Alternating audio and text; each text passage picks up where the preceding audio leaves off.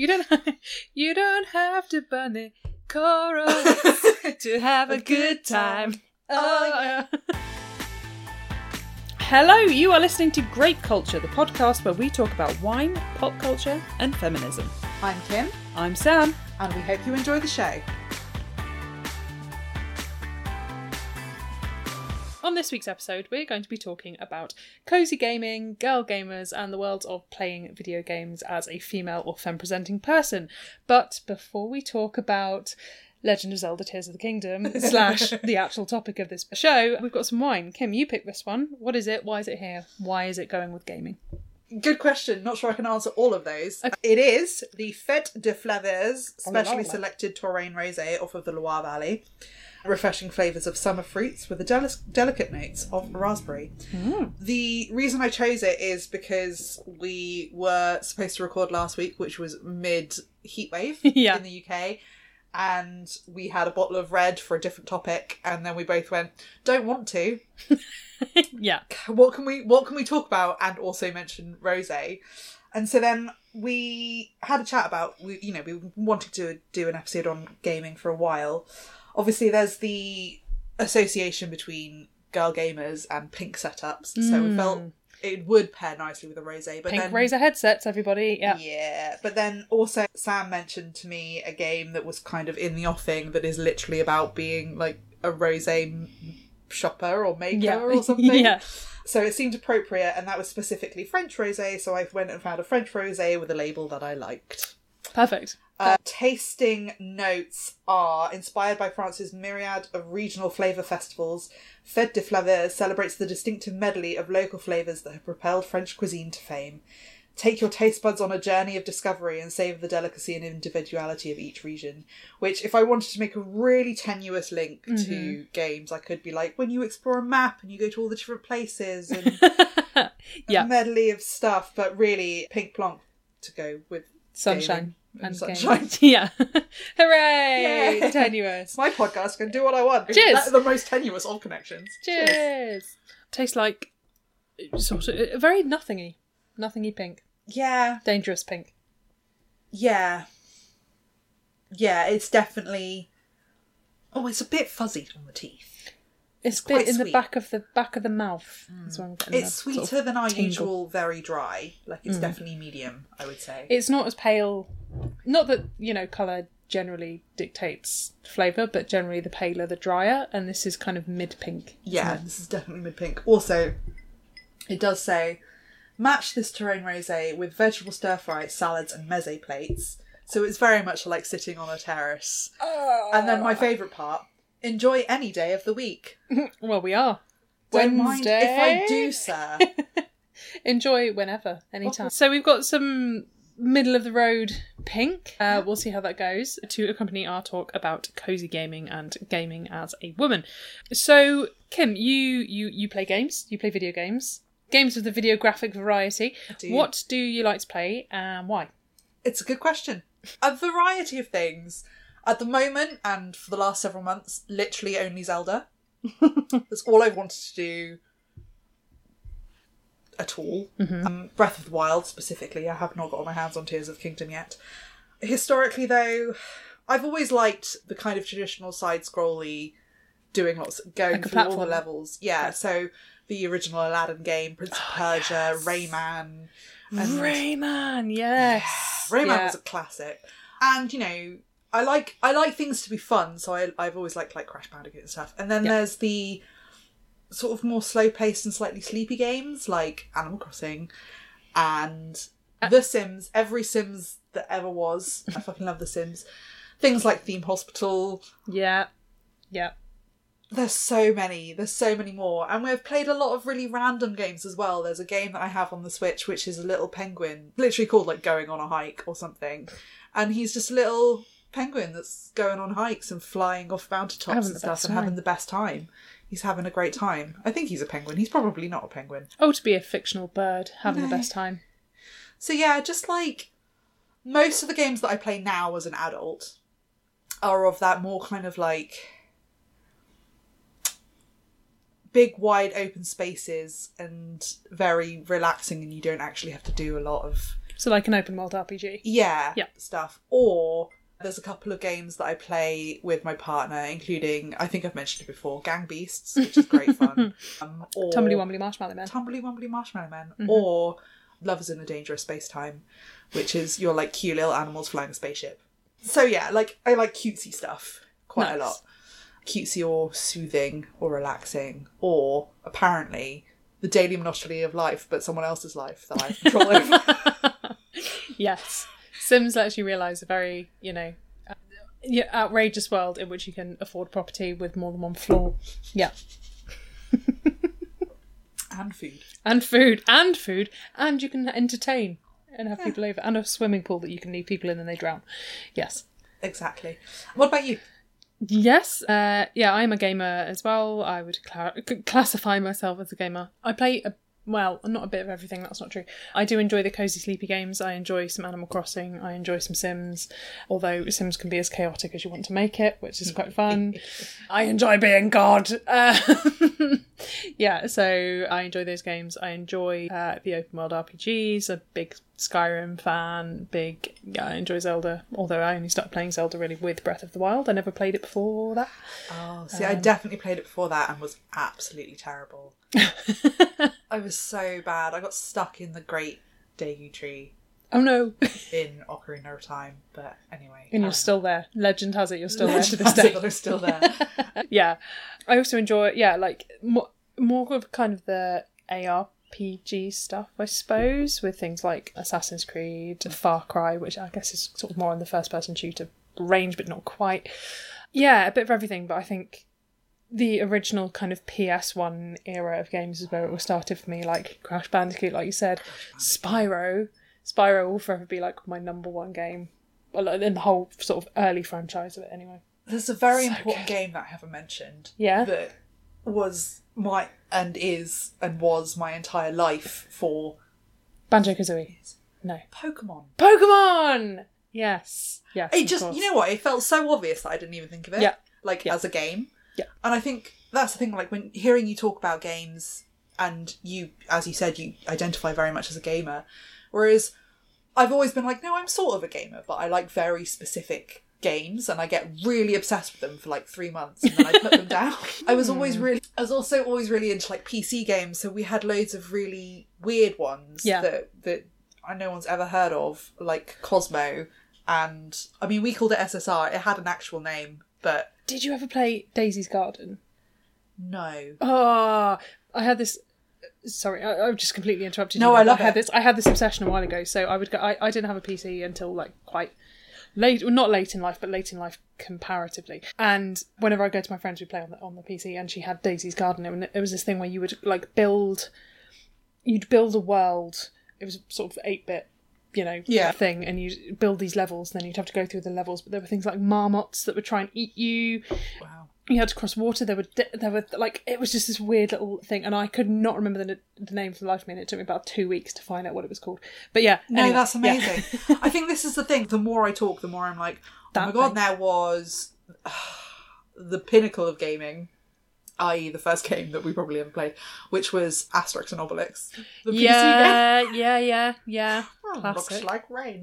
Zoombinis. Did you ever play Zoombinis? no. No. That was like a school computer game. I did play though the Sabrina game, Wow. Rat Attack, and Wow. I when I say that I think about that game at least once a month and how much I want to play it, I'm not even. And I mean the list the list goes on and on. Cool. So even though I don't I don't necessarily have all the lingo and find Skyrim too scary. I think I think I am a ga- I am a gamer. You're a gamer. and yeah, just yeah, I am a gamer. You there are are gamer. many games, but as an adult, and by adult I mean post university, Mm-hmm. predominantly it's been Animal Crossing, Pokemon, The Sims, and Great. Zelda. So you hesitated when you were like, "I am a gamer," and it took you a minute to kind of go, "Yes, no, that's me." Why do you feel like you wouldn't use that moniker for yourself? I think because of the the the the people that I knew growing up who would call themselves gamers predominantly men Hmm. who Ruin everything. they do, it's facts. But, you know, they would be very dismissive of The Sims is not gaming. Mm. And I'm like, or the Pokemon is not gaming. Oh, because you're not shooting something. Yeah, but that's exactly it. Like, Cool. it wasn't Call of Duty or FIFA. FIFA or Here's a wanker. Na, na, na, na. Hey, na, na, na. what was that other one with the bottle caps? Fallout. Fallout. It wasn't Fallout and it wasn't Red Dead. Both great games. Or it wasn't on a PlayStation 2, 3, 2, 4, 70, 12. Two, four, six, oh, one. it's like, oh, because you're happy playing a 10 year old Pokemon game on a Game Boy Color, you're not really a gamer. And so I guess I never really. I never really identified as a gamer. Uh, I don't often say that I'm a gamer because I don't play very broadly, even though I've just listed like You've listed a lot of 30 games. games. Yeah, yeah. and also because I don't, you know, like because I don't have a setup and I don't keep up with any of it, and I don't.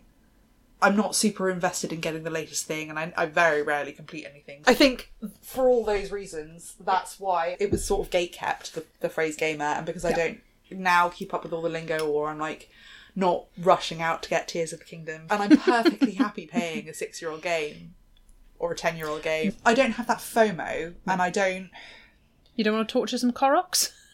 like that's why there's that gatekeeping, and hmm. also I have many hobbies that I identify with more strongly, like reading, for example.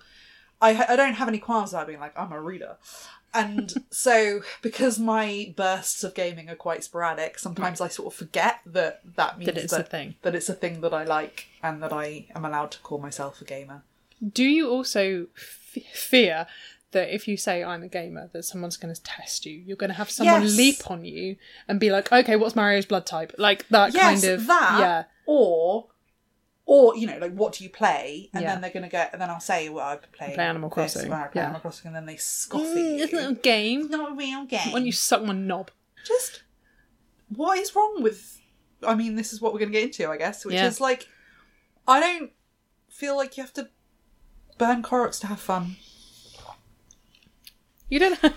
you don't have to burn the Koroks to have a good time. Oh, yeah. But you on the flip side are very confident to describe yourself as a gamer did that Yes. take some getting to or is there is there some baggage that comes about do you wince a little bit when you say it or yeah, I do. I mean, I do do. you study nightly about mario's blood type I, I do. I often look into his genealogical background. It turns out he's descended from Marcus Aurelius, eight-bit Marcus Aurelius.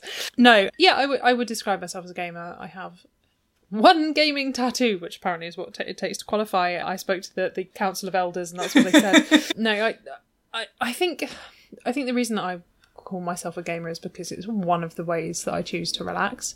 But I play one game to death. I'm not like a a multi gamer like Skyrim. I've played uh, Christ knows how many times. Fable two and three so many times. I put 150 hours into Assassin's Creed Valhalla. like yeah, it's like uh, why has no one seen Sam for four months? Oh, but she's being a Viking. That's why. So yeah, I do get very obsessive. ADHD about games, but I think the reason that I just feel comfortable. Well, I do feel comfortable and I don't feel comfortable saying it. Is I feel comfortable saying it in certain situations. If I am in a room full of gamer bros, by which I mean, oh, we're just going to play Fortnite and shit talk each other's mums, I probably wouldn't say it. Yeah. But if someone asks me what my hobbies and interests are, I will list gaming as one of my hobbies. yeah So it's all to do with setting, and I do think I am more hesitant to say it around men than I am Yeah. women. yeah i think that's a really good point and i was thinking that one of the reasons that i'm hesitant to say it is because if someone asks me if i say i'm a reader and someone asks me what's a really good book you've read lately? Or what book are you really excited about? Or what's your favorite book or whatever? I Yeah. have an immediate answer. I keep up to even though i read mostly backlist i keep up to date with what's new. Yeah. I, I hear a lot about it. I listen to a lot about it. I'm not super interested in what's new and cool in the hmm. world of gaming. I have a vague interest in that you know i've heard of stray for example. Oh, Stray looks so fun. And it really does, but also looks really sad because Cat. sad cats. Yeah. Um, Sad cats and robots. Ah. yeah. But also, like, I as I said earlier, I'm not rushing out to go get the, the latest game because I don't I don't have that need, and I don't have that magpie feeling or hoardy dragon feeling that I do with books. So I feel less prepared to engage in a conversation about it yeah. because I think that it's less interesting, possibly. I don't think it actually is less interesting, but I think that it could be perceived as less interesting in a conversational setting if someone goes, What games do you play? And I'm like, Mostly Pokemon and Zelda. So I just feel less prepared. I feel less of, not an expert, but I don't feel like I have authority to talk about it. Fair enough. Except on this Well, podcast, apparently. Yeah, except when we put out this podcast for the world to hear. Do you think that there's less room for interpretation in games? Because considering a lot of games do tell a story, not every game, but a lot of games are very story based. I'm thinking of things like The Last of Us, which is very story driven. Do you, yeah, do you think there's less room for interpretation and do you think that's why there's less space for that conversation to happen? Or do you think it depends? I think it depends on the game, but you know, a lot of games that I've talked about that you've talked about hmm. that we will be talking about are hmm. quite open ended. Hmm. But I do think that if you are if you were to say to a lot of people, I don't I don't play the plot, I just run around doing nothing. I ignore the main quest and I go and pick flowers. They'd be like, Yes. what is wrong with you? Unless you're talking about Animal Crossing or something where there is no main plot. And even then, Well, no, the main plot is give Tom Nook all your money. yes, true. Lord, Main- all the main plot is Lord capitalism. Nook. Yeah, the main winner there is a raccoon who is actually Jeff Bezos in a raccoon suit. Actual facts. Mm. I think maybe not that there's less room for interpretation, but games by their very nature. I think because there are fewer games in the world than books, That is true. and I also think arguably fewer genres in games than books in many ways in in, in hmm, mainstream. Interesting. like or at least categories not genres but categories and stuff then i think that hmm. maybe there's like there's a few games that people will buy in a year they're all and everyone's playing the same thing and or similar things Like and- Zelda. like zelda and there is a right way to do it whereas there is not a right way to understand the plot of a book necessarily. And there are a lot of different books that you can read a year, and books are cheaper, and therefore you can buy Seven know, books for the seven price of books for the price of one game, which Yeah. means that you have more of a roulette, and there's more chance, and there's more comparison Hmm. because of that. It's true. And also, gaming is quite an introverted thing. Like you, you you're you're spending a lot of one-on-one time with you and the plot. Depending But on how you play. game games in every realm, even first-person shooter games or whatever, have more room for collaboration or playing with other people. Hmm. And fuck that.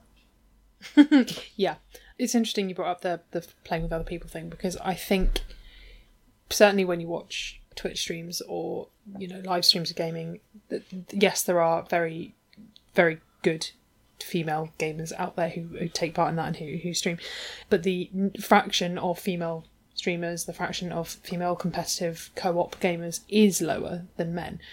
Why? Why do you think that is?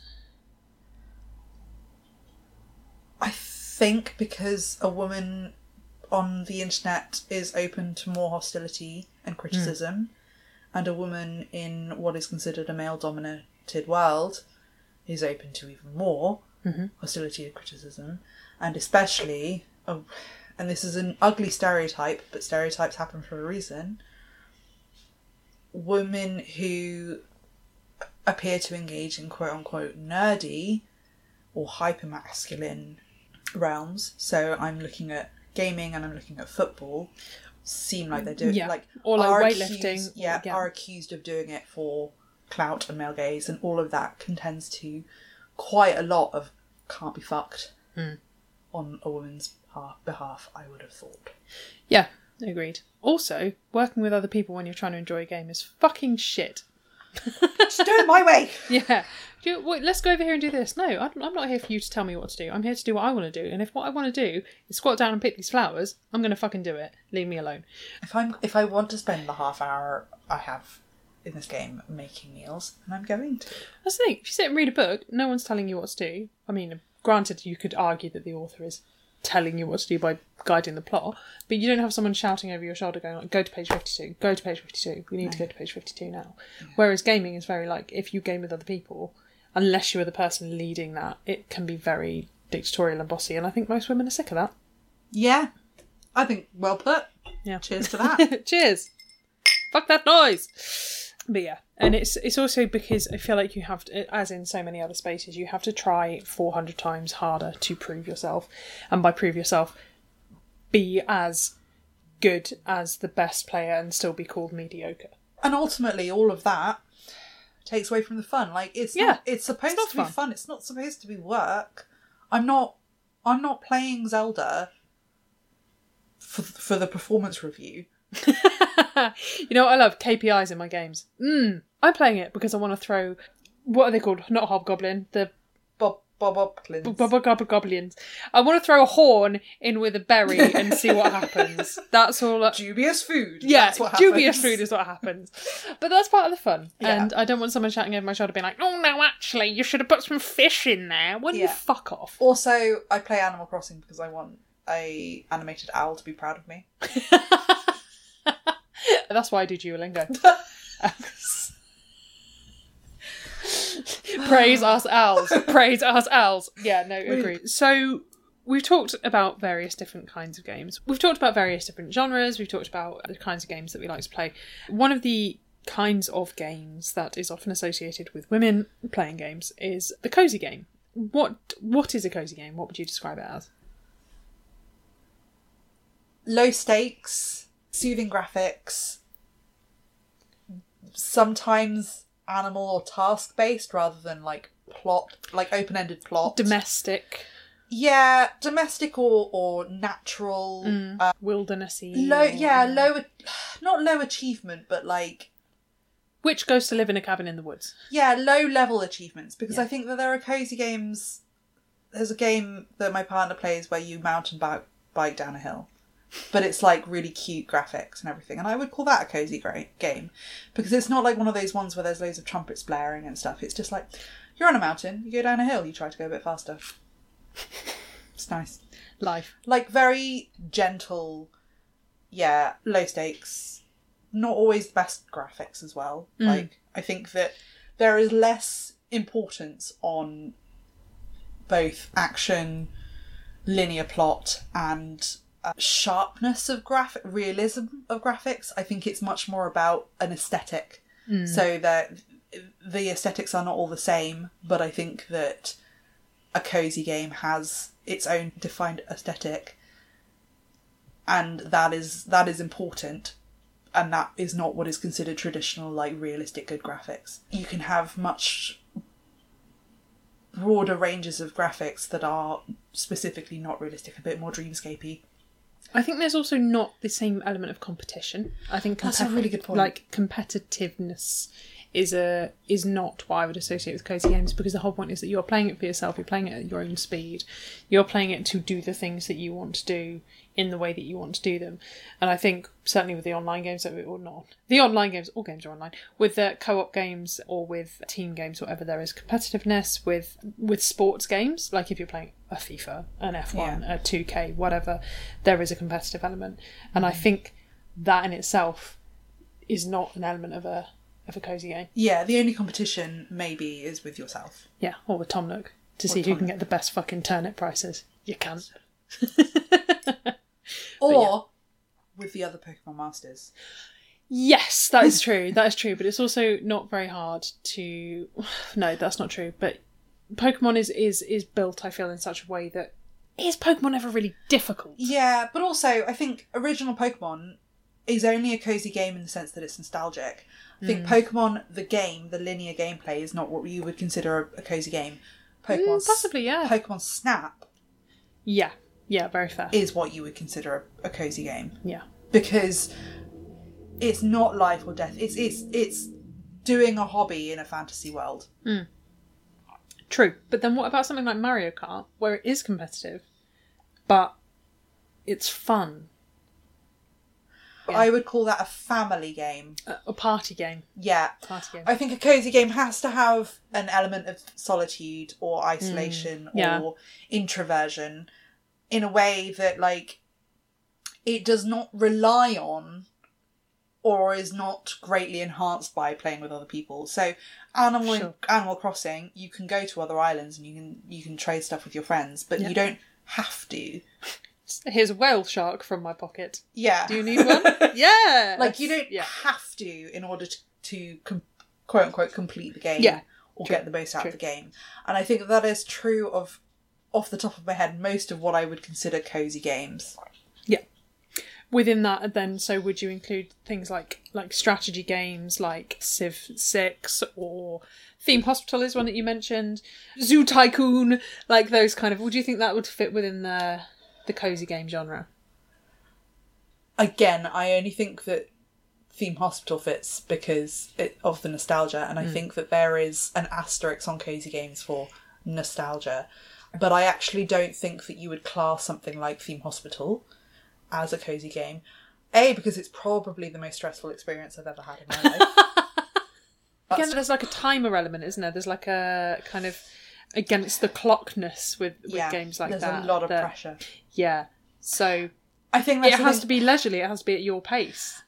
That being said, though, I, I do think that something like Zelda is in a strange place, a middle ground, because I don't think that it is marketed or is what I would market as a cozy game. No, that's true. It's somewhere in the middle. But I find a lot of coziness in it, and I think mm. that part of that is the openness of it.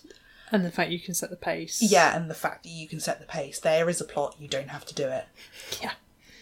Yeah. it's a bit annoying if you don't do it, but you don't have to do it. Mm. And you do, uh, but it does kind of make you stumble upon it, mm-hmm. even if you're just trying to explore. So it's not it, Zelda, even though you know we're clearly going to talk about it a lot at the moment because it's all that's in my head. Yeah. And it's also everywhere because Every- it's going to be one of the biggest games of the year. Yeah, I don't think that it's I don't think that it's a cozy game in the truest sense, but Zelda benefits from some of the key elements of cozy games. You know, it's got a natural world, it's got a particular aesthetic, it's got a lot of open world elements that you can do at your own pace, and it's got that asterisk that I mentioned about nostalgia that makes it additionally cozy to people who have grown up with hmm. Zelda. Hmm. And I think over the last few years, when we literally weren't allowed to go outside, it also has an element of we're outside. Yeah. Yeah. Really good point. What about you? What to you defines a cozy game? I think yeah, I'd, I'd go with a lot of what you have said. I think cozy is something that is not stressful. There is no pressure. You can play at your own pace. I think also it's not. th- There's cozy game the genre as as kind of as marketed as you know something like Animal Crossing you would market or Cooking Mama or Overcooked or I don't know any of these kind of fun, silly little games you could market as a cozy game. But I think there's also just because it's relaxing to one person doesn't mean it's relaxing to someone else. Relaxing might mean boring. Like some people might find things relaxing mm. by going and shooting aliens in the face. Like it, Yeah. you can't. Relaxation is not the only identifier for a cozy game. So it, it's very, it's a very specific kind of way a game is put together, way a game plays.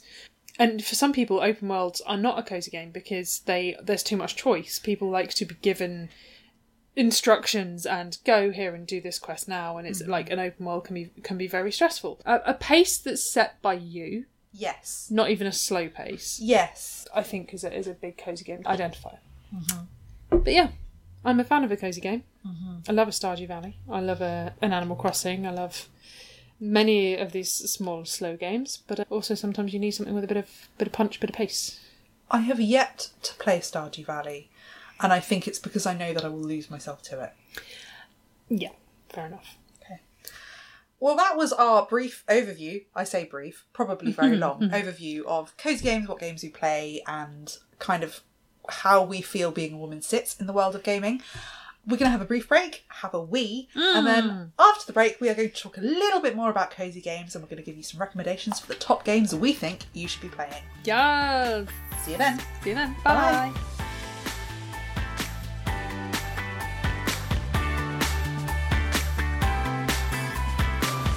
So we're back from the break. We've had a wee, and guess what? We are on the last glass of the wine. Kim, how are you finding the Fête du Flaveur French rosé?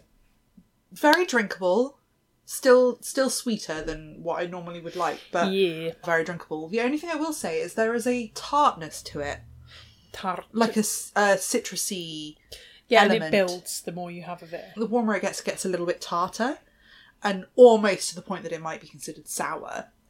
But when it's chilled, that citrus is quite refreshing and mm. actually quite unusual. Yeah. which I've re- I've really enjoyed. What about you? Yeah, yeah. You've you've made some very eloquent points. Then my mine was going to be, yeah, nice wine. Um, no, it's good. It's it's a drinkable rosé, like you say. I we are more of the dry drinker. It's very summery. Would enjoy drinking this outside, but sadly because we're recording, we have to drink it inside in the dark. I think, like, I have to say, I can see this, I can see drinking this in a summer fete with bunting and a mm. white marquee or something. So I do really feel like Love a bunt.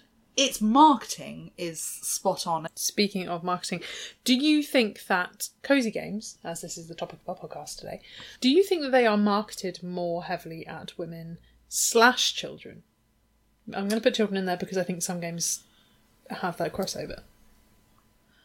I think cozy games are definitely marketed towards women. I don't actually think that they are marketed towards children. I mm-hmm. think that there is a lot of that slightly complex control and domesticity that appeals to adults who have to live the rat race in a way that for children is considered boring. They want more excitement and achievement and stuff. The soothing element of this is an easily achievable task and oh look I've grown vegetables or whatever, it doesn't quite appeal to them. That's Um, a very good point. And I think that Sims is a weird one now, or SimCity, or something along these lines, because that gives that element of freedom and maybe slight taboo in some cases that the cozy games, in in the sense that we're talking about in the Animal Crossings and the Stardew Valleys, don't. So that appeals slightly more to children because of that, and it's more colourful and a bit more wacky. Yeah. So I don't think that cozy games are even marketed towards children. I think that they I think all games to an extent are marketed towards children, to be mm. perfectly honest with you. Even 18 plus. Possibly more so than when we were younger. Yeah. I think when you look at the, the the platforms that they are marketed on, the areas that they are marketed in, and the price points and stuff like that, they are definitely marketed towards children. But I don't think in the room where they all sit around going, who is this going to appeal to? Hmm. I think that the answer that they're coming up with is most of the time millennial, zillennial women. Yeah. And, And I- casual gamers. Yeah, quote unquote casual Casual gamers. gamer, yeah. which is only casual because it's not shooting. like genuinely, as we've discussed, I think that it is. I think that it is marketed towards us, and I think that there is an element of the the the perfect domesticity about it, and the control. You can do this and be unbothered. Like, Yeah. let's give you a fantasy world in which you can just go about your day, and it's amazing to me that that is considered women's fantasy is women's fantasy is have a home in which you can make vegetables and run around and plant gardens and stuff and no one yells obscenities at you or Yeah. tells you to stop being so emotional yeah. Yeah. That's an alarming thing to tap into. Very good point. i mean i'm feeling very raw so apparently that's just the mood that i'm in but jesus christ Yeah, it's yeah. it what did- about you how do you feel about whether or not these games are marketed towards children and women and what does that mean and you have the marketing edge I have the marketing edge, and I have worked in in the games industry. Mm-hmm. So, yes, it's it's interesting the way these things are handled. So I think when games are marketed at children, it's less unless they are specifically learning and development games, which of which there are many. A lot of games marketed at children it can involve the sort of micro spend aspect. It's the oh well, you know, mum won't mind if I spend two quid on some gems to get this, or you know, to get like.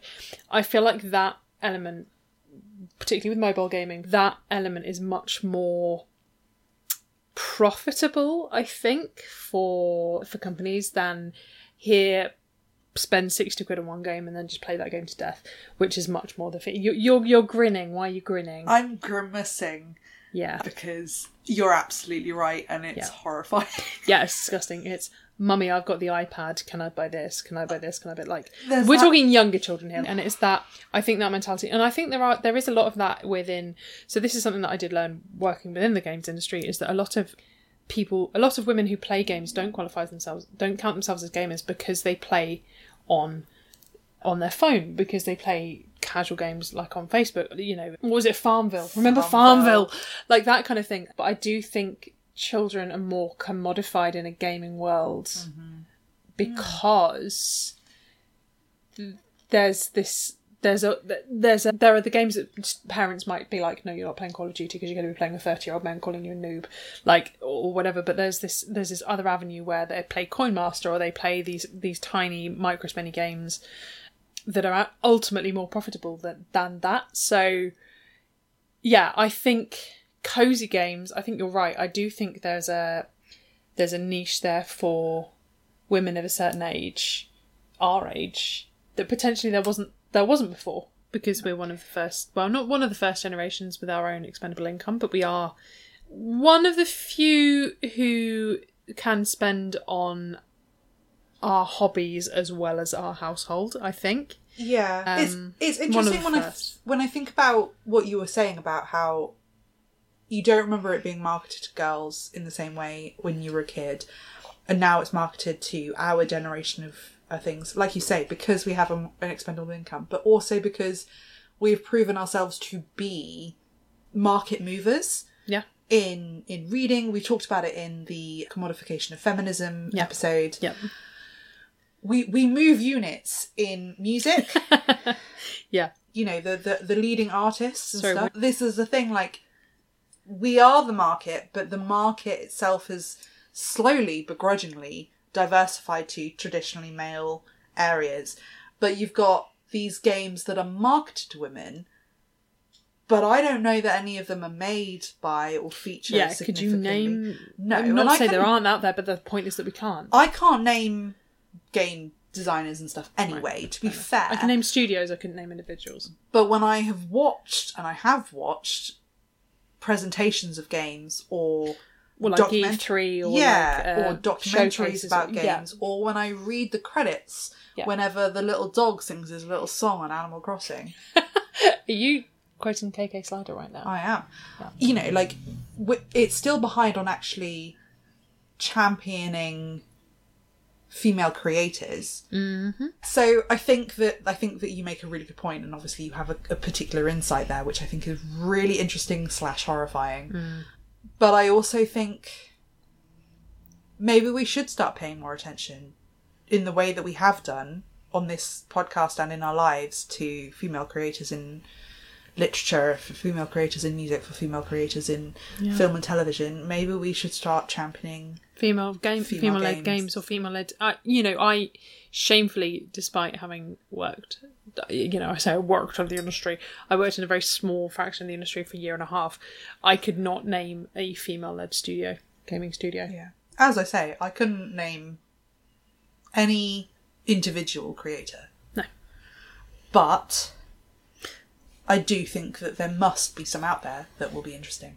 So, speaking of female led projects or games within the gaming industry, when you think of games with female protagonists, and I'm talking about like specifically story based female protagonists, not here is an avatar that you can choose to mm-hmm. ascribe a gender to, do you think there's more of a focus on putting women first in gaming, in the stories themselves and in the characters? Or not? My gut instinct is to say no, and that Okay. might just be the games that I play. But or the games that I'm aware of. But I think that the first thought that I had when you started this point was Lara Croft. Yes. The, the yeah. And the thing about Lara Croft is she's got boobs. Accidentally enhanced boobs. And then Yeah. you've got The Legend of Zelda in which you play Link. Yeah. Yeah. Yeah. and have only ever played Link. I don't know of many games where the female protagonist is the marketable part of it. Hmm. That is also playable. That does also not hinge on titties. It's fair. Yeah, interesting. I think that has changed. You might, yeah, I'm Yeah. assuming that you know more. Yeah, I think that has changed a bit, particularly with characters like Aloy in Horizon Zero Dawn, Horizon Forbidden West, with Ellie in The Last of Us. Those are just a, a couple of examples. And, uh, you know, there's also so much differentiation now. It's not just like you have male or female avatar, you, you can choose so much to customize the person that you're playing as. But those are the characters that I think of now with, with female gaming, with female led games. Oh, Eivor in Assassin's Creed Valhalla is you can play as male or female and the story doesn't change. You can choose male or female partners when you like Cute. have a Love like a relationship, which is really cool. I I do think there's been more of a shift. I hmm. think it still lies in the story led games though. But also, I think there's a trickle down, and I think the trickle down is there's not a lot. And I've never really gotten over the fact that The Legend of Zelda It's not about Is- you don't get to play Yeah, you don't get Zelda. play Zelda. really It's- annoys me. Yeah. Yeah, I agree. Very silly. yeah. Let's take So- a hard pivot. Okay. Let's stop with this negativity and shitting on games. Yes. Let's talk about what is your greatest gaming achievement as a gamer, as a self-identifying Oh. gamer, Sam. What is your top Top achievement. gaming achievement? I'll give you like I'll give you a Uh, couple because I know that it's really hard. It's like picking a favorite book. Yeah, I think it's it's it is really hard to pick. Generally, it's going to be to do with sort of completion. Hmm. One of the top ones is going to be hundred percenting Far Cry Five, which was yeah, like every That's the really big one, isn't it? that's the one that's set in Montana with the rednecks and the Yeah. yeah.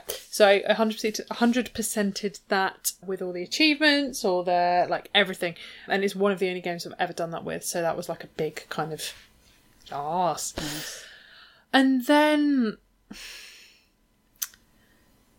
this is a very basic one actually, but I so we talked about Spyro at the beginning, and when I was playing Spyro on the PS One, I was a, but a wee baby gamer, and never did, never played all the all the games. I only played one and three. For some reason, never played two. And then Spyro Master came out on the on the PlayStation PS4. I think it came out on first, and that was on the PS5.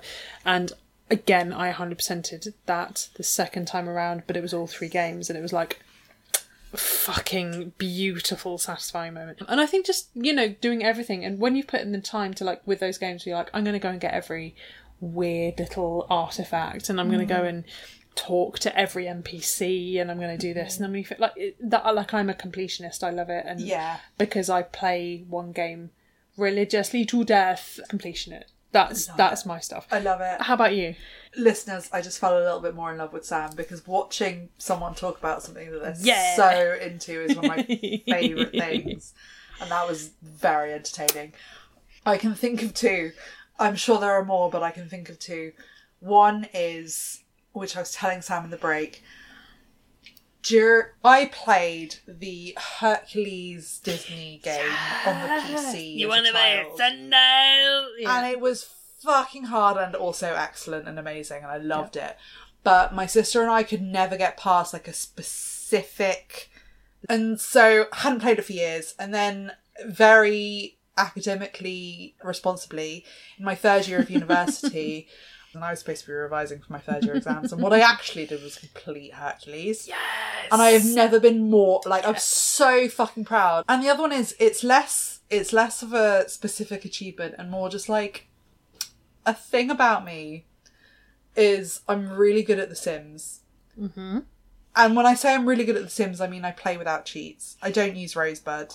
I don't get the money. I'm really good at starting with and budgeting and getting to the top and and and and fulfilling the skills and managing my time. I'm really efficient at The Sims, and That is the most you thing I think you've ever said. I can see the appeal of that, but also ah, the high, the achievement high. So, to finish off the episode this week, what are the let's say up to three games on any console from any sort of gaming period that you would say if you want a great gaming experience as a either as a woman or as you know any gender or whatever what are the three games that you would say you have to play this game? Hmm. From your experience. So the first one that I'm going to say is the Aladdin PC game, which was from the 90s, I believe, where you play Aladdin. Like, it's just a really, it's kind of like Prince of Persia knockoff, but mm-hmm. but like if you're a, if you're a fan of the film for a start, hmm. like it's really engaging. Levels are different and exciting and and it's hard and and I really want to go back to it. Fair. And I just yeah, I think it's one of the best games that I've ever had the pleasure of playing. Your first choice. Nice. Skyrim. It's going to be Skyrim because if you are someone who loves, you know, a, a distinct leveling process, if you're someone who who craves that that progression, then it works for that. But also, if you're someone like me who's like, you know what, I've I've I've done Helgen, I've seen the dragon. Now I'm just going to go over here and see what the fuck happens. Like, it's really good for that. And I hated Skyrim when I first started playing it because I started playing it after I played Fable, and then I got really into it and put God knows how many hours of my life into it. And it's different every time. Yes, you have the same quests, but they don't always come up in the same order. You can choose as different factions. Like, yeah, Skyrim is if you if you want yes, occasional bit of combat, but you're not there to just shoot aliens in the face. Yep, 10, t- 10 out of 10. Chef's kiss. What's your number two? Or slash second one, because it's not in order. My second game that I will mention, an oldie but a goodie. Hmm. This is my favourite Pokemon game. We were just discussing it during the break. Pokemon Crystal, and that was the it was the yellow of the second generation Pokemon. Yeah. And the reason that it was my favourite is A, it was the first one that you could play as a girl, which felt very important to me. But also, it's a really pretty cartridge. but also, it had the second 150 Pokemon and it had the two worlds, and you could go back to the first world, which you can't do in later games, which I find really irritating, and had the really cool like train and stuff. And so you had the the 300 Pokemon, which in my opinion is the authentic Pokemon. Don't don't at me. Ho-Oh's in the first episode of Pokemon. I will fight you on it. Pokemon Snap, honourable mention.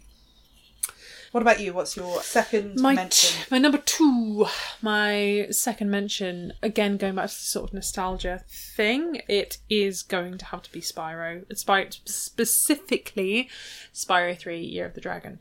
But it was one where you got more like your jump and your glide would get you further. There was more variety in in the levels. It was just it was a bit more challenging than the other two. And yes, it's a children's game, but you know what? That's fucking fine. That's fine. Sometimes that's what you need, and I love it, and I will still replay it over and over again to this day. And your third. This is really hard It's really hard. because I'm choosing. I feel like I'm choosing between two babies Okay. because I'm trying to choose a more recent one, Okay. i.e., one of the two games that I played in the last two years. Animal Crossing or Zelda, yeah. Yeah. Mm, And I think, despite the fact that I'm deep in my Zelda prang, mm. I would rather tell people to play Animal Crossing because I think Animal Crossing did more for my anxiety. This is very mm. emotional for a game, but actually, this is my No, point: is that gaming is as much has as much value to your well-being and mental health and enjoyment as as any other hobby.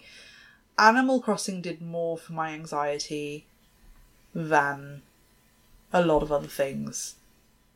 It's so enjoyable. It's so affirming. I think that's the thing. It's like it's it's an it's an inherently positive thing where everyone is nice to you and everything is nice and it really gets you engaging with things in a weird way like it it makes you think about the natural world in a strange way like Yeah. what what bugs can i see what birds can i see what can i do It's true. That's weirdly true. it's yeah. it's it, i know and it, it you don't think it should be but it really is Yeah. what about you It's really hard. Number th- number three is really hard because uh, you know the more we've been talking about this, the more I've thought about the different ga- games I played on different consoles over the years. So it's really really hard to you know just cement this down to three games as we talked about. But if you had to push me for a game that I think everybody should play. I'm gonna go with Fable 2 Ooh. which is originally an Xbox 360 game, I think. The original was Xbox, just Xbox, and then it was Xbox 360, which I started playing at uni on my housemate's 360. It's so good. It has so much good voice acting in it. It's RPG brilliance. It's a British studio yeah, I fucking love it. So yeah, Fable 2. amazing and Uh, on that note, yeah so I don't think we should rate any games, you know, out of our usual Grape Culture 5 because we've talked about so many tonight. We've also, I think, I really feel like we've barely scraped what we have played, which is another reason I think we should be comfortable establishing ourselves as gamers because we Yeah. played a fuck ton of things i in think the last so i think 30 uh, years of our lives. yeah, I think if we could just take one thing away from this, it's that as women, I feel like, and certainly as women of our age, we're maybe not encouraged to claim the gamer name unless we are self identifying super nerds or whatever And playing every night. and playing yeah. every night. And actually, I think what we should take away from this is that gaming is really for everyone, Mm-hmm. and gaming can be really beneficial, and you don't have to shoot people or burn Koroks to be a gamer. So I rate gaming really, really fucking high.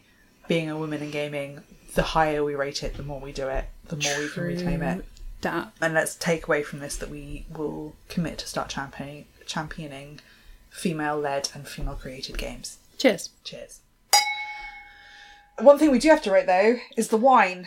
The Fête de Flaveur. Fête de Flaveur Touraine Rose Touraine Touraine Touraine. to Rosé from the Loire Valley. Which is I can't remember exactly what I spent on it, but it was around the seven pound fifty mark. I was going to say it's under a tenner. That that's Yeah. a that's a less than a tenner bottle. It was it was fine. It was it was a very. If I want a rosé, that's not the rosé I want.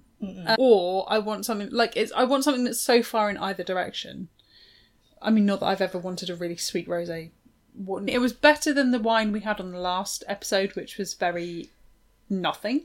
So I'm going to give it a three on that basis. But I won't remember this wine. No, How about you? I think that's a really good point. This is the far end of the sweet spectrum for me. Like this is This is a sweet thing, Yeah. but it was like you say, it wasn't.